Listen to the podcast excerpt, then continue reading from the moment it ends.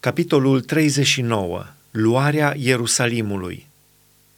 Ierusalimul a fost luat.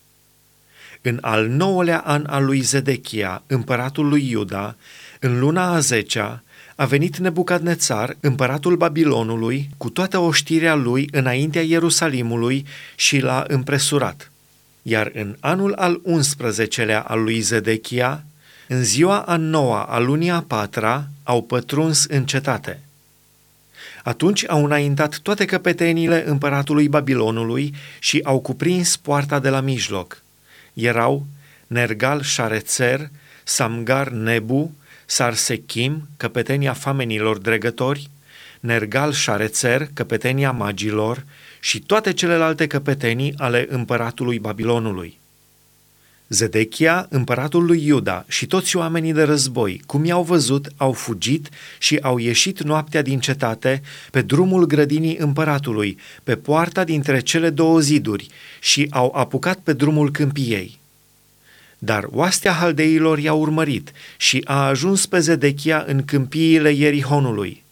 L-au luat și l-au dus la Nebucadnețar, împăratul Babilonului, la Ribla, în țara Hamatului el a dat o hotărâre împotriva lui. Împăratul Babilonului a pus să junghie la Ribla pe fiii lui Zedechia înaintea lui, împreună cu toți mai marii lui Iuda.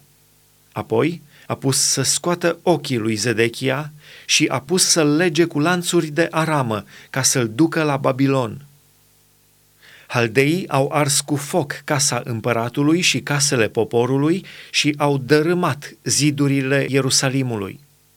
Nebuzaradan, căpetenia străjerilor, a luat robi la Babilon pe aceia din popor care rămăseseră în cetate, pe cei ce se supuseseră lui și pe rămășița poporului. Dar Nebuzaradan, căpetenia străjerilor, a lăsat în țara lui Iuda pe unii din cei mai săraci din popor, pe cei ce n-aveau nimic, și le-a dat atunci vii și ogoare.